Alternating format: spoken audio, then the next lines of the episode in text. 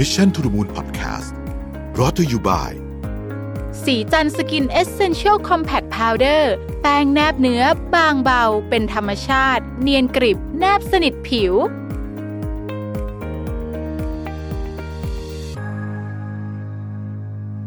สวัสดีครับ ยินดีต้อนรับเข้าสู่ Mission to the Moon Podcast นะครับ คุณอยู่กับผมรวิศ หาญอุตสาหะครับ วันนี้จะมาชวนคุยเรื่องของเวลาที่เราเปลี่ยนจาก การทำอะไรที่เป็นงานอดิเรกนะครับ เราก็เอามามาเป็นงานจริงจังผมว่าเป็นเป็นงานแบบ professional มากขึ้นนะใช้คำนี้แล้วกันนะครับ ซึ่งผมก็เอามาจากประสบการณ์ส่วนตัวนะฮะไม่ได้เอามาจากที่ไหนเลยก็เขียนสคริปต์ขึ้นมาง่ายๆ แล้วก็พยายามจะเล่าตามความรู้สึกที่ได้เจอมานะครับ จริงๆ ต้องบอกว่าอันที่เป็นอันที่ชัดเจนที่สุดเนี่ยนะครับ จากการเอางานอดิเรกมาเป็นงานจริงจังเนี่ยก็คือน่าจะเป็น Mission to the Moon ที่ทุกท่านฟังอยู่นี่แหละ อันนี้เป็นส่วนหนึ่งนะของบริษัท Mission to the Moon Media นะครับ ซึ่งเราก็ ตั้งมาได้ประมาณสักปีนิดๆนะครับ ก็พอตั้งบริษัทปุ๊บนี่มันก็เริ่มจริงจังเนาะมันก็มีมีอะไรที่ต้องที่ต้องเปลี่ยนเยอะเหมือนกันนะครับ วันนี้ก็เลยมาเล่าให้ฟังว่ากระบวนการเป็นยังไงแล้วมันมีอะไรที่เราควรจะต้องระมัดระวังบ้างไหมอะไรเงี้ยนะครับ คือต้องเล่าอย่างนี้ก่อนว่าจริงๆเนี่ยหลายคนเนี่ยที่เปลี่ยนจากงานอดิเรกมาเป็นงานจริงจังเนี่ยนะครับ จะรู้สึกว่าความสนุกมันน้อยลง ผมเคยเจอ เพื่อนๆหลายคนที่ที่ทำอะไรอย่างเงี้ยก็บอกว่า เออตอนที่มันเป็นงานอดิเรกเนี่ยมันก็สนุกดีนะครับ แต่พอเป็นงานจริงจังมันสนุกน้อยลงนะฮะเพราะว่ามันต้องทำตามคนนู้นคนนี้มากขึ้นนะครับ ต้องทำตามบรีฟต้องทำตามอะไรอย่างงี้มากขึ้นคำถามคือมันเป็นลักษณะแบบนั้นจริงไหมนะฮะก็ต้องตอบว่าจริงคือเวลาที่เราเปลี่ยนจากงานอะไรที่มันเป็นงานอดิเรกนะครับ มาเป็นงานที่ค่อนข้างจริงจังเนี่ยเออ มันจะมี condition เยอะขึ้น มีอะไรต่างๆเยอะขึ้นนะครับ เราก็ทำให้บางทีนะ ถ้าถ้าไม่ปรับสภาพจิตใจตัวเองนิดหนึ่งเนี่ยนะครับ ก็จะรู้สึกว่ามันไม่ค่อยสนุก อันนี้เป็นกับคนที่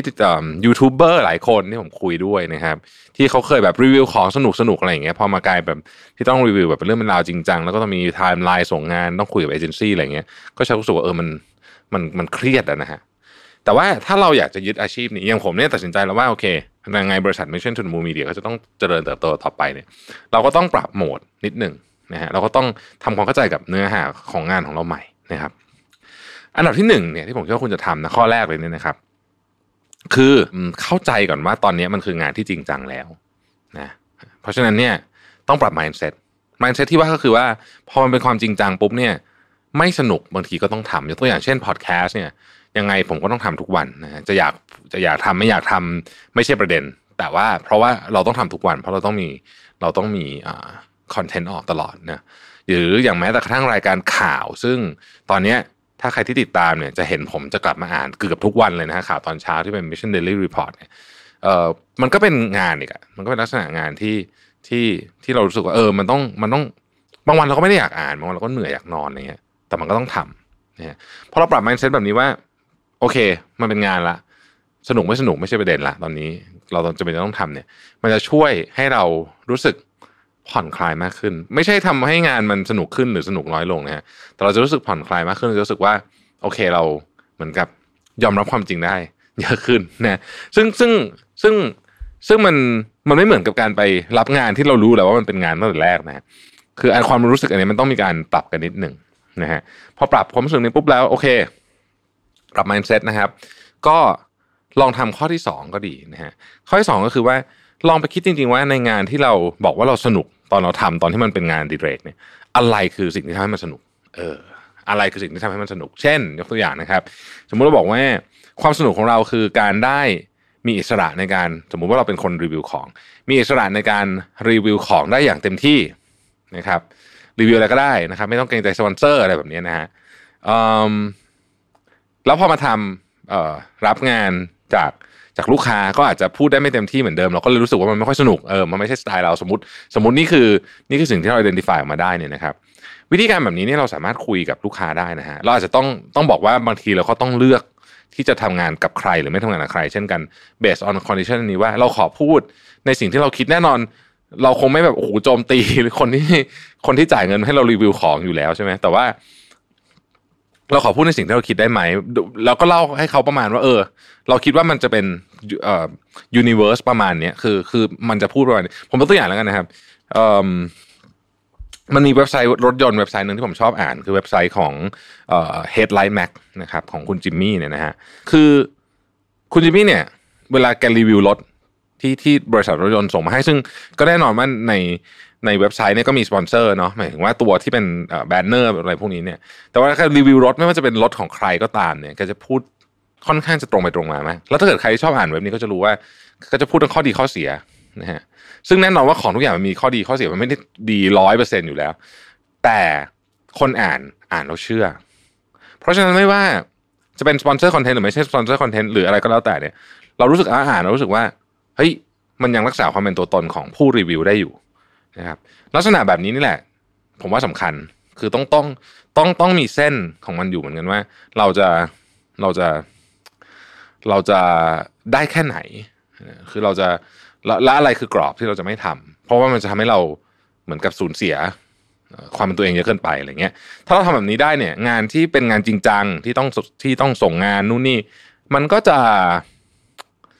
มันก็จะ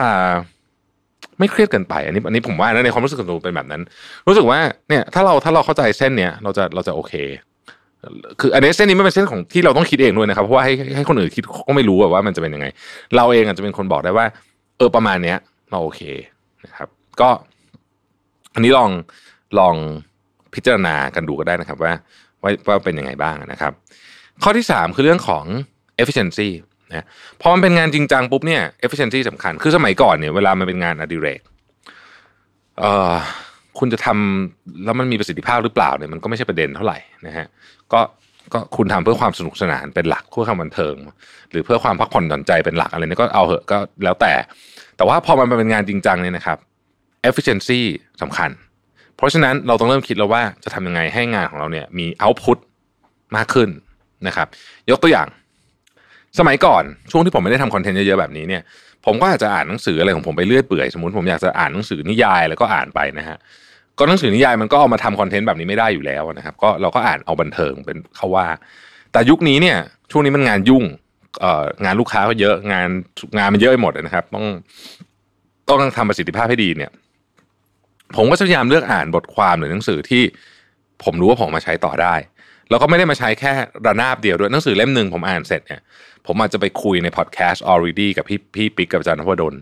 เสร็จแล้วเนี่ยผมเอาบางช่วงบางตอนเนี่ยมาทำเป็น presentation ที่เอาไปพูดให้กับงานข้างนอกหรือว่าพูดให้กับที่สีจันที่ Mission to the Moon เองเนี่ยนะครับบางอย่างมันน่าสนใจมากผมเจาะลงลึกไปเลยนะครับบางอันเนี่ยผมก็เอามาเล่าคร่าวๆในพอดแคสต์แบบนี้นะฮะบางส่วนบางตอนที่ผมอยากจะพูดแต่ว่าเวลาคุยกัน 3 คนใน already กับอาจารย์นพดลกับพี่ปิ๊กเนี่ยอาจจะได้พูดนิดเดียวพาร์ทนั้นเพราะว่ามันไม่งั้นมันจะยาว ผมก็จะเอาบางส่วนเนี่ยมาพูดเจาะลึกในพอดแคสต์ของ Mission to the Moon นะครับอย่างล่าสุดเนี่ยผมอ่านหนังสือของอดัมแกรนเนี่ยก็ได้ทำทุกอย่างเลยนะได้เดี๋ยวจะเอาไปคุยกับพี่ปิ๊กอาจารย์นพดลด้วย เอาบางส่วนเนี่ยไปเป็น presentation ที่ผมไปไปเล่าต่อด้วยนะครับบางส่วนเดี๋ยวจะมาเล่าในพอดแคสต์ Mission to the Moon นะฮะบางส่วนเนี่ยไปเขียนเป็นบทความด้วยนะฮะเพราะฉะนั้นอ่านหนังสือหนึ่งเล่มเนี่ย ผมได้เอาพูดออกมาสี่อย่างนะอันนี้ก็คือเป็น efficiency อย่างหนึ่งนะครับ อันนี้คือคือมองในมุมของของของการทำคอนเทนต์ของผมนะ ผมรู้สึกว่าโอเค อันนี้มันช่วยเพิ่ม efficiency ได้นะครับดังนั้นเนี่ยคุณเปลี่ยนจากงานอดิเรกตอนนั้นไม่ต้องสนใจ efficiency มากเนี่ยมาเป็นงานจริงจังมากขึ้นเนี่ย มันก็ต้องพิจารณาเรื่องนี้ด้วยนะครับ คือ output มันต้องมันต้องคุ้มค่านะฮะอันสุดท้ายนะครับ คือเรา เราต้องเข้าใจว่าความคาดหวังตอนนี้มันสูงขึ้น ความคาดหวังของลูกค้าของคนดูของเอเจนซี่นะครับสูงขึ้นกว่าสมัยที่เราทำเล่นๆแล้วกันเนาะตอนนี้พอมันจริงจังก็ต้องก็ต้องทำให้มันเป็นเรื่องเป็นราวมากขึ้นนะครับเพราะฉะนั้น expectation มันสูงขึ้นเนี่ยเราก็ต้องขยับมาตรฐานตัวเองนะฮะอันนี้จะเป็นจุดที่เอ่ออาจจะต้องเริ่มพิจารณาในการหาทีมงานเข้ามา อาจจะต้องพิจารณาในการทำอะไรให้มันเป็นมาตรฐานมากขึ้นนะครับ อาจจะต้องพิจารณาในการ นำเสนอที่มันมีรูปแบบของความเป็น professional มากขึ้น คือมันมีรายละเอียดที่เป็นที่เป็นเรื่องเป็นราวมากขึ้นนะครับ ก็ต้องเข้าใจมันเป็นธรรมชาติเนาะทั้งหมดทั้งมวลนี้มันก็แลกมาด้วยโดยส่วนใหญ่ก็คือผลตอบแทนที่เยอะขึ้นแล้วก็ ต่อเนื่องมากขึ้น เพราะว่างานเรามันคุณภาพมันก็จะสูงขึ้นไปด้วยนะฮะแล้วก็มันก็เป็นโอกาสใหม่ ๆ ในการทำเรื่องที่เราอาจจะไม่ได้มีโอกาสทำในอดีตตอนที่มันทำเล่นๆอะพอทำเล่นสเกลมันอาจจะมันอาจจะไม่ได้เป็นแบบนี้ พอสเกลมันเริ่มใหญ่ขึ้นเราก็จะมีโอกาสทำอะไรมากขึ้นนะครับ เพราะฉะนั้นมันก็มีได้มีเสียนะครับ มีได้มีเสีย แต่อย่างไรก็ดี ผมก็ยังคงยืนยันนะว่า มันควรจะต้องยังทำแล้วมีความสุขอยู่นะฮะโดยเฉพาะอะไรที่เป็นเชิงคอนเทนต์แบบเนี้ย คือถ้าถ้าเกิดผมอัดพอดแคสต์แล้วผมทุกใจเนี่ยนะผมทำไม่ได้หรอกนะผมทำนานก็ไม่ได้ เพราะฉะนั้นเนี่ยมันยังต้องมีความสุขอยู่ มันอาจจะไม่ผ่อนคลายหรือ relax เท่าตอนที่ที่มันที่เราทำเล่นๆเพราะว่าตอนนี้มันก็มี deadline มันก็มีนู่นมีนี่ แต่มันก็ไม่ควรจะทรมาน มันก็ควรจะสนุกอยู่นะครับ อาจจะสนุกน้อยลง แต่ว่าก็ยังต้องรู้สึกมีความสุข happy มันต้องมีมันต้องมีเหตุผลของงานทำที่ยังชัดเจนอยู่ไม่ ไม่น้อยไปกว่าวันที่เราทำมันเป็นงานอดิเรกนะไม่งั้นผมเชื่อว่ามันจะทำได้อย่างไม่ต่อเนื่องนะครับ อย่างทุกวันนี้ผมตื่นมาอ่านข่าวตอนเช้าเนี่ยเออถามว่าถามว่ามันมันรู้สึกเป็นหน้าที่มากกว่าตอนเทียบกับตอนที่เริ่มทำเดือนแรกไหมก็แน่นอนมันรู้สึกเป็นหน้าที่มากกว่า แต่ผมก็ยังสนุกมากๆอยู่นะฮะในการทำผมรู้สึกว่าผมแฮปปี้กับการเตรียมข่าวได้อ่านข่าวผมคิดว่าพวกนี้เนี่ยเป็นเป็นส่วนประกอบสำคัญที่ต้องรักษาต้องเก็บไว้นะครับ ขอบคุณที่ติดตาม Mission to the Moon นะครับ แล้วพบกันใหม่ สวัสดีครับ Mission to the Moon Podcast Presented by สีจันสกินเอเซนเชลซีรีส์